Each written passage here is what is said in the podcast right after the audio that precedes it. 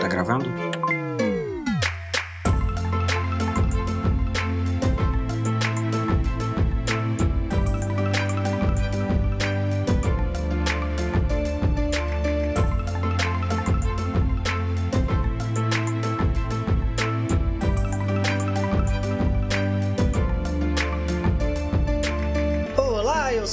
E está começando mais um Projeto Lumos aqui no Pegadoria. Estou ao lado da Ana Flávia. Oi. Hoje continuamos a leitura de Harry Potter e o Prisioneiro de Azkaban. Chegamos no capítulo 5, O Dementador, e já estamos indo para Hogwarts. Finalmente um livro que começa rápido, sem enrolação, apesar, apesar de nada, né? Esse livro eu não tenho críticas a fazer aqui. A gente reclamou no comecinho, mas agora tá bem legal e a gente já começa a ver um pouco do tom o que, que vai vir de desafio para o Harry aqui com a chegada dessa criatura que é o Dementador. E que é, dá o título ao livro, ao capítulo, desculpa, você, você mencionou isso? Capítulo 5, O Dementador. Sim, falei, falei. E é curioso até porque até aqui é engraçado, já começando a falar também, já do livro. engraçado porque, assim, a gente que já leu Harry Potter, já está familiarizado com o universo, já conhece os dementadores como uma criatura básica, né? Tipo assim, falou dementador, a gente já entende tudo que gira ao redor desse nome. Uhum. Mas como ele não tinha sido apresentado formalmente na narrativa até então, é engraçado até no capítulo passado, quando o Sr. Weasley está lá conversando com a Sra. Weasley sobre a fuga dos Sirius e que Harry está ameaçado. Eles falam sobre os guardas de Azkaban, sabe? Tipo assim, uma expressão que ninguém no mundo bruxo usaria. Vai todo usar, mundo usaria dementador, sabe? Porque todo mundo Uhum. já sabe que é um dementador. Mas aí Ela tá tá lá. só aguardando esse capítulo para passar a usar a linguagem comum. É, porque assim, imagina, você acha que o senhor Weasley estaria falando com a senhora? Não, porque os guardas de Azkaban, meu amor, assim, meu filho, eu sei que eles são dementadores, você não precisa falar assim comigo não, tá bom? Exatamente. Mas vamos lá então para esse capítulo conhecer os dementadores.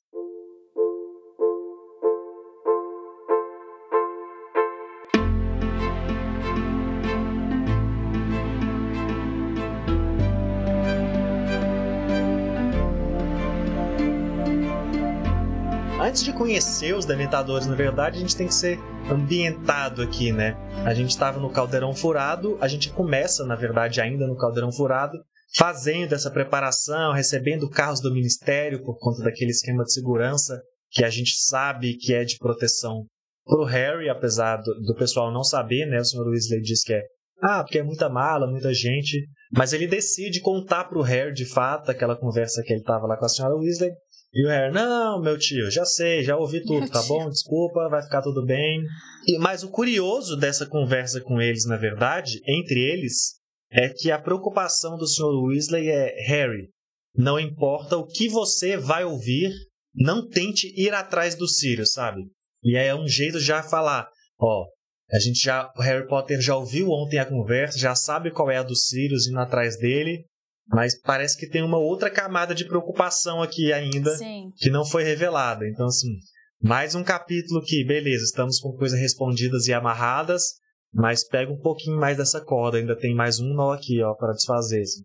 Tá assim, é tipo você tirar um fone de ouvido do bolso, sabe? Você vai desembaraçando ali, mas sempre tem um desembaraçado a mais que você ai. ainda vai descobrir. E esse é mais um desembaraçado que tá aí. E, mas meio que ainda não tá acontecendo nada, né? E a preocupação do Harry nesse início é contar pros amigos dele, como sempre, fazer a reunião ali da cúpula do trio para, ó, pessoal, como é que tá a situação. Mas você não acha que é o próprio Sr. Weasley que incita o Harry? Porque assim, o Harry tá ali de boa, ele tá só pensando, poxa, tem alguma coisa esquisita, Sirius Black, beleza. Aí ele descobre, poxa, o Sirius Black quer me matar. E aí o Sr. Weasley vira e fala, não vai atrás do Sirius Black. Porque assim, a lógica correta é a do Harry.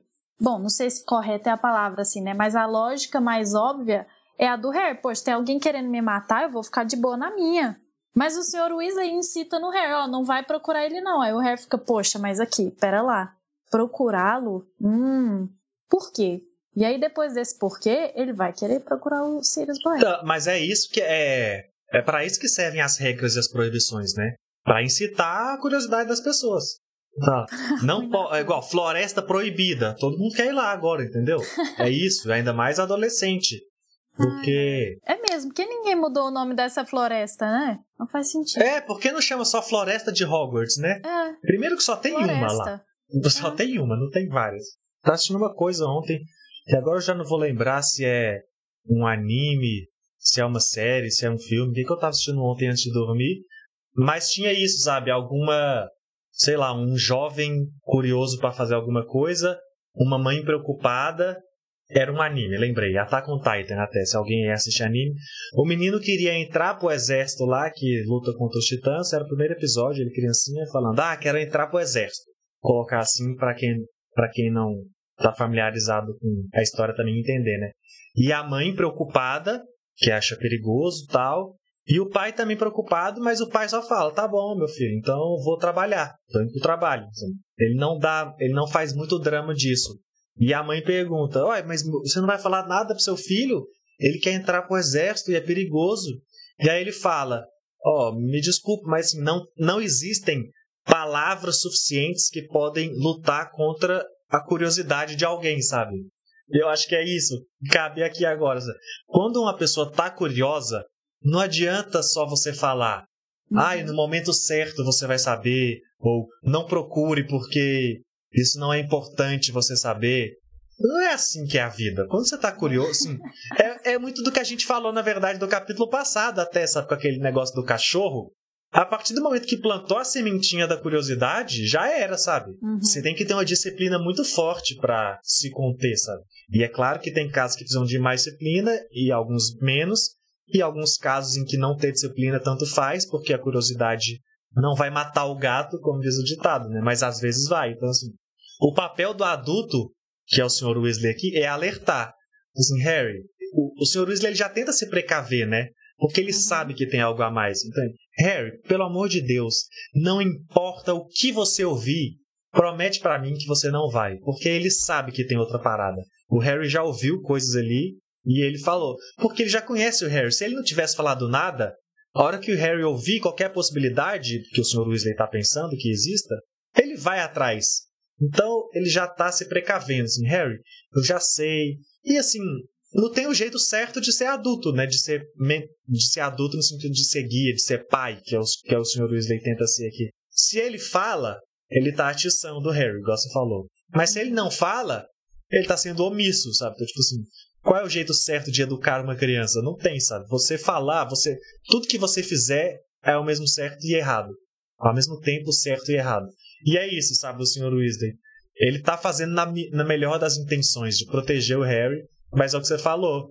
Ele, na verdade, tá plantando uma semente, né? É. Na verdade, agora o Harry tá mais atento aos sinais. Se Sim. antes ele precisaria de um sinal maior, agora um sinal menor já vai ser suficiente. É, e o Sr. Weasley só fala isso porque ele conhece o filho que tem e o amigo do filho também, né?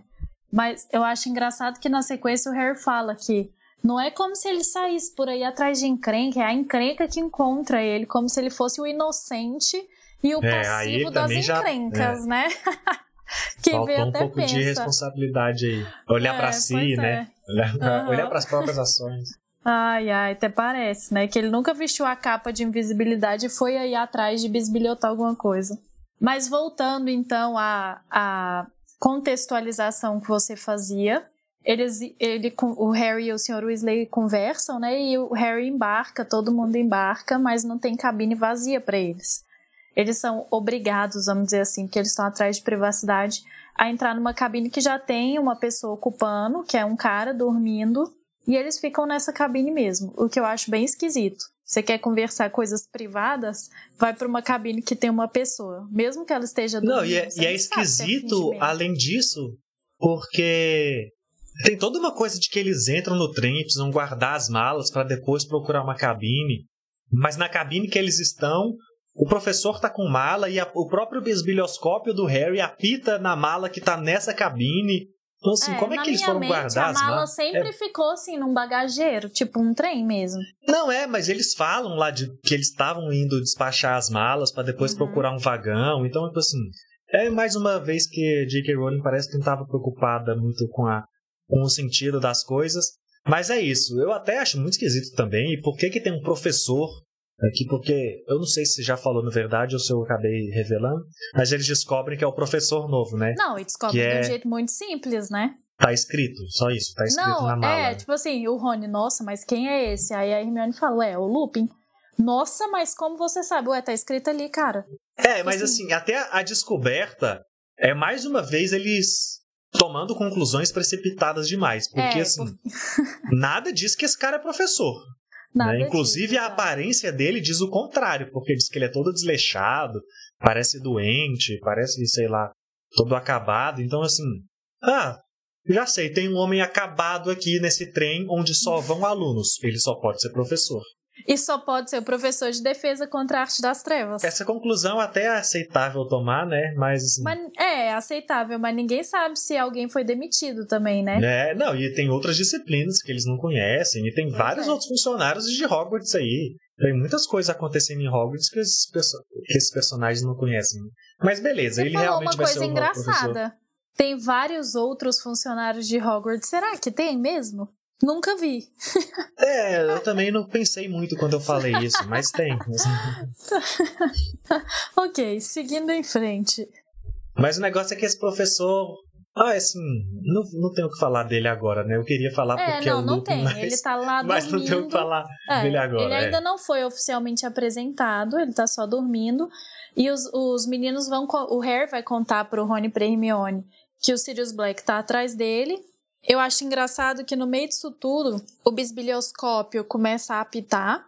E aí você não sabe exatamente a razão disso, né? O, o Rony até menciona que ele pode estar estragado, que quando for pra Hogsmeade é bom dar uma olhada. Aí já puxa o gancho pra falar de Hogsmeade, que o Harry não pode ir, então eles já viram o assunto. Eu acho muito legal, porque tem uma transição muito natural nesse, nessa cena, que é, de novo, eu, eu vou repetir o que eu já falei no episódio passado, mas é isso do cotidiano. É muito bem escrito, como um- funciona muito bem pra mim como um diálogo entre amigos. Você tá falando de uma coisa, puxa outra e puxa outra e nunca mais para de conversar, e é por isso que vocês são amigos, por essa E afinidade é bom que a eterna. conversa. A conversa, ela foge do foco do Harry. O Harry tava contando uma Sim. parada e beleza, acabou o interesse aqui. Agora vamos falar de Hogsmeade, que os outros dois também estão empolgados. Os outros dois Uhum. ditam o rumo da conversa também, né? Sim. E além de ter isso do cotidiano, outro elemento que a gente tá falando é das coisas estarem sendo amarradas. Porque a gente no capítulo anterior, primeiro que já tinha sido criada essa tensão da assinatura, né? Lá com os Dursley ainda, a assinatura da autorização. E aí depois veio esse elemento do Sirius Black e do perigo que ele tá atrás do Harry. Então o Harry ficar solto é perigoso e o Harry não tem assinatura e você acabou de casar esses dois elementos numa parada e você entender que ah, então o Harry já não vai poder ir para Hogsmeade porque tem os Sirius e tipo assim, as sementinhas que foram plantadas estão se conectando, sabe? Uhum. E desse Sim. jeito que você falou, surgiu numa conversa entre amigos, sabe? Eles poderiam estar conversando, putz, esse ano vai ter Hogsmeade, hein? a gente tá empolgado. E aí, como é que vai ser, Harry? Ah, eu não posso. E sabe, todas as coisas sendo entrelaçadas de uma forma muito orgânica, assim, que é uma evolução, eu acho, muito grande em relação ao último livro, sabe? E aí eu acho que isso vai levar à cena que importa, que é a entrada dos dementadores, né? Sim, o trem para de repente e o, eu acho graça que o Rony já fica, nossa, chegamos. E a Hermione, não, claro que não chegamos. Tipo assim, ela sabe o tempo que demora, ela, ela é bem informada, como sempre, né, das situações. E aí, quando vai ver, a coisa tá ficando esquisita e é porque os dementadores estão entrando no trem. E eu acho que até esse ponto, até essa cena, o filme deixa um pouco a desejar. Tudo bem que a gente já falou que esse filme, a gente concorda que esse filme é melhor que os outros, porque o filme tá ficando mais maduro, isso e aquilo. Só que até aqui eu acho que o filme deixa muito a desejar comparado ao livro.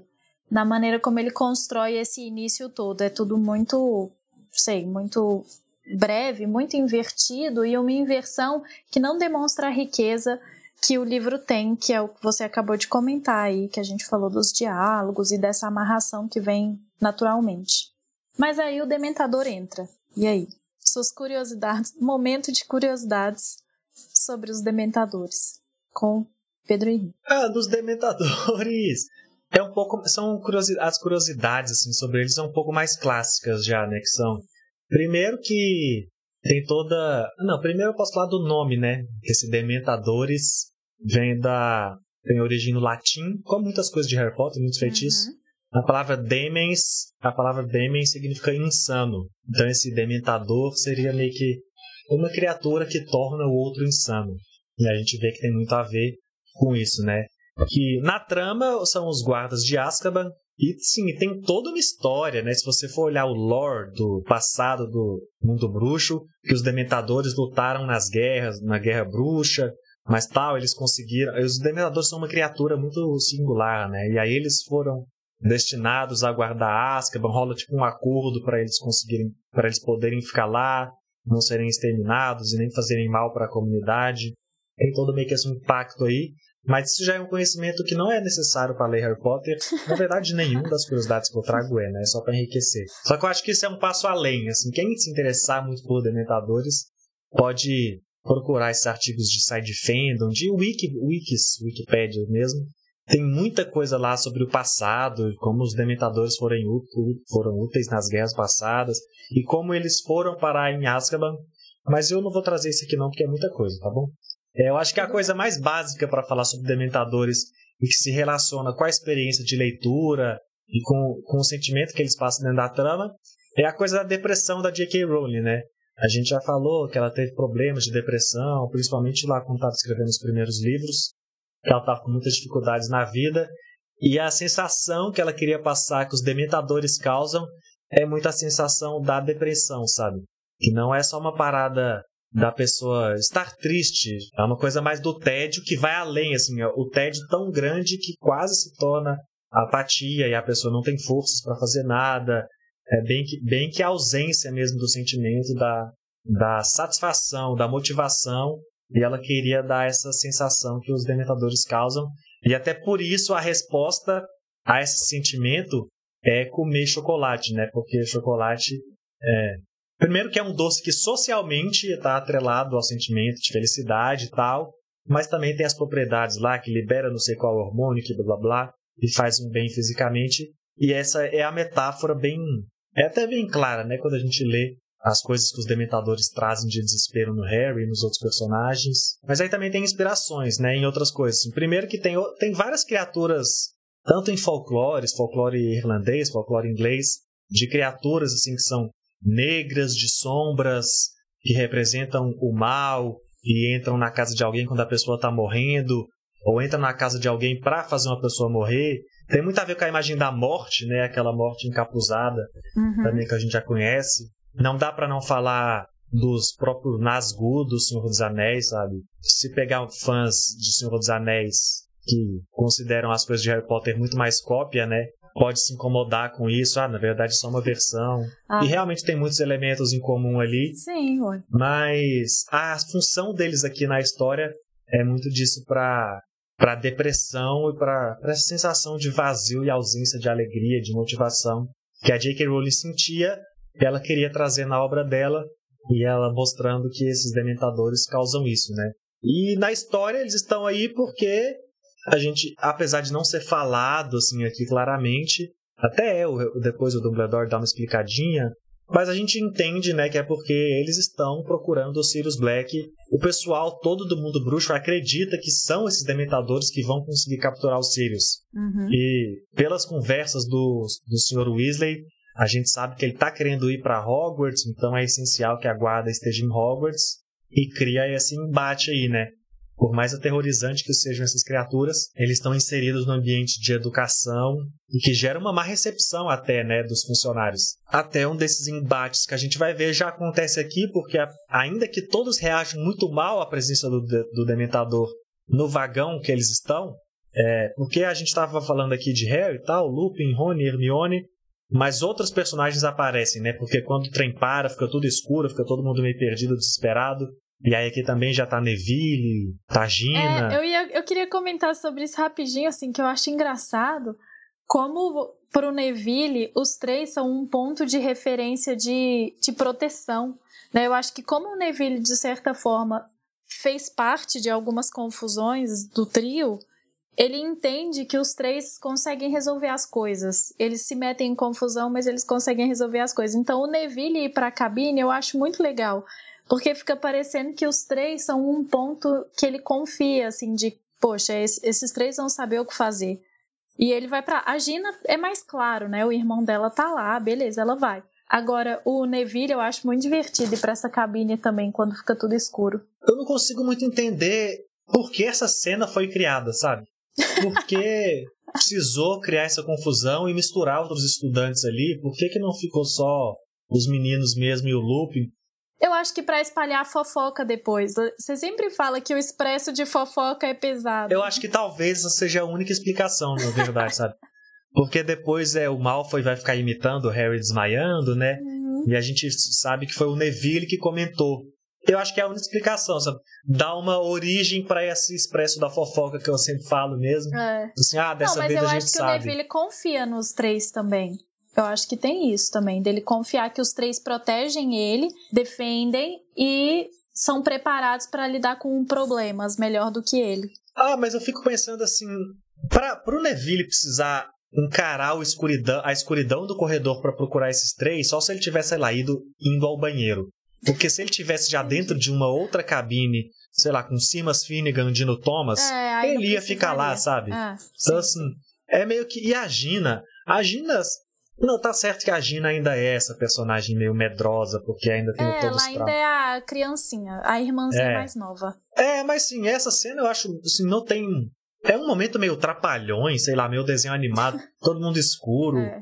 Eu até gosto como ela é escrita, na verdade, porque tá todo mundo no escuro e a gente, quando tá lendo, tá no escuro também, né? Então a gente não tem a descrição das coisas, só os áudios, só o diálogo. É legal que a gente fica perdido como eles ali no escuro.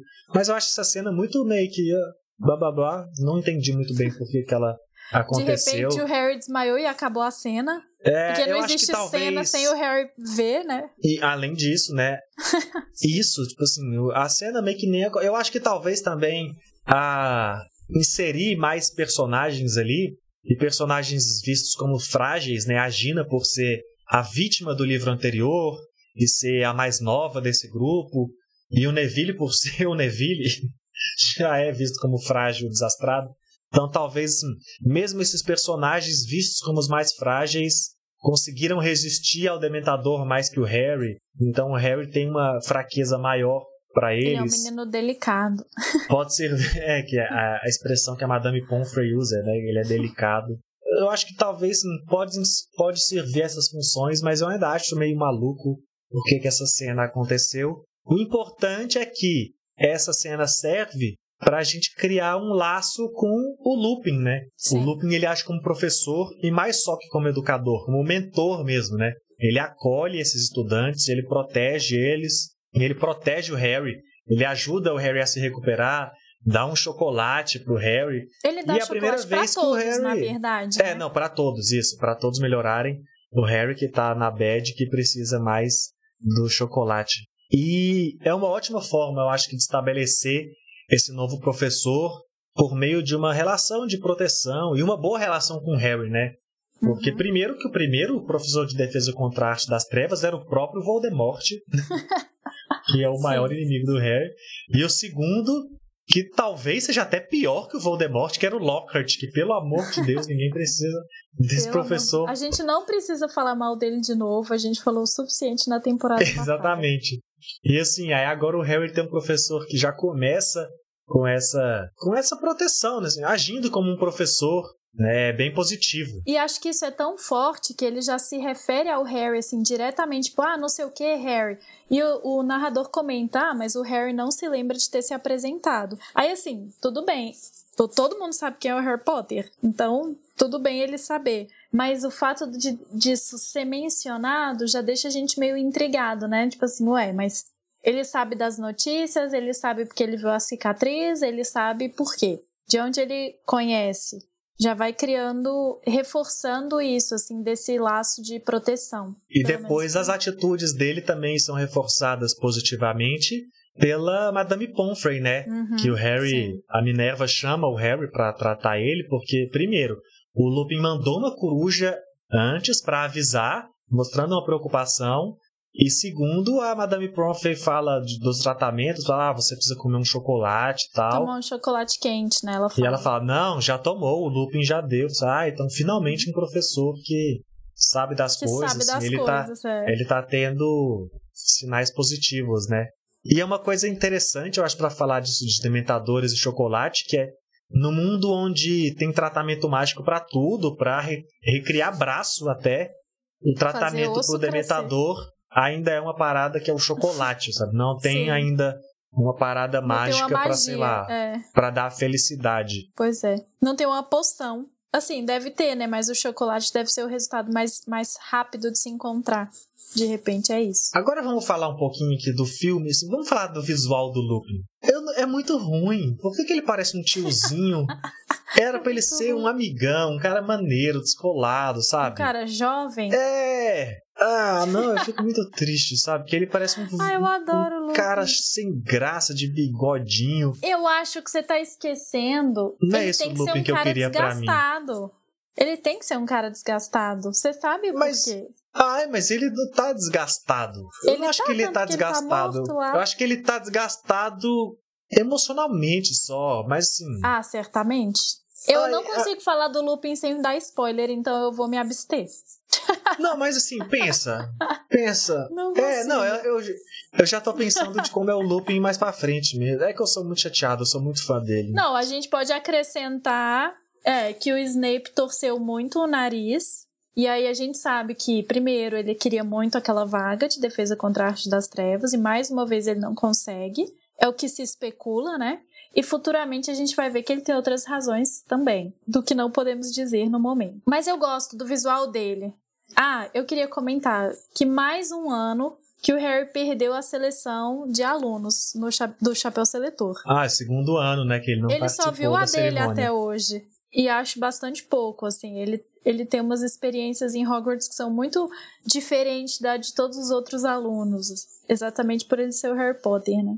E aí tem a questão também que eu queria só recordar, que eu queria realmente que você me ajudasse a lembrar, que é como eles foram pro. Ah, não, lembrei, não tem como saber. Eu ia perguntar como os alunos foram para do trem pro castelo no segundo ano.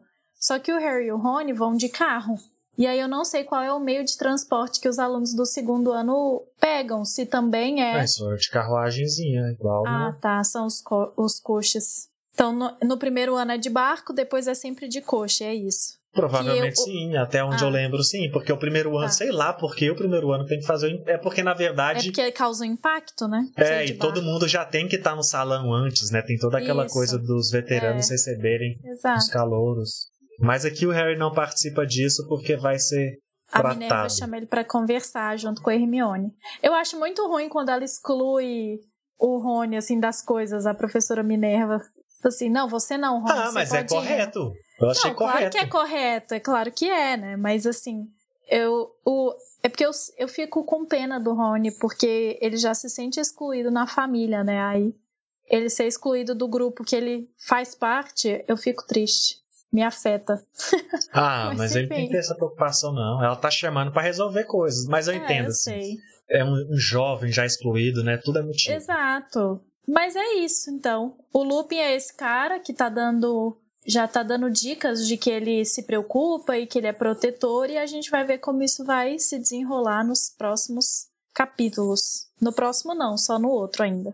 Ah, sim, o looping só no outro, mas no próximo é. já vamos para pro ano, pro início do ano letivo em Hogwarts, né? Exato. né? Vamos ver como é que vai desenrolar aí, Dementadores, ano novo. Capítulo 6 já estamos entrando no ano letivo, o que significa que a gente vai ter aí lá, quase 20 capítulos, né? Não vou fazer as contas aqui de cabeça, mas o livro tem 22 16. capítulos, do 6 já está entrando no, em Hogwarts, então a gente vai ter muita coisa para explorar aí nesse cotidiano. A gente está vendo que as coisas estão sendo bem amarradas e vamos ver como vai ser daqui para frente a partir do próximo capítulo. Continuem ouvindo a gente para acompanhar, é só continuar seguindo a gente aqui no Spotify, Pegadoria, Projeto Lumos, e siga o programa. E também siga o Pegadoria no Twitter e no Instagram ou mande e-mail para pegadoria.gmail.com. E é isso. Até o próximo programa. Tchau. Tchau.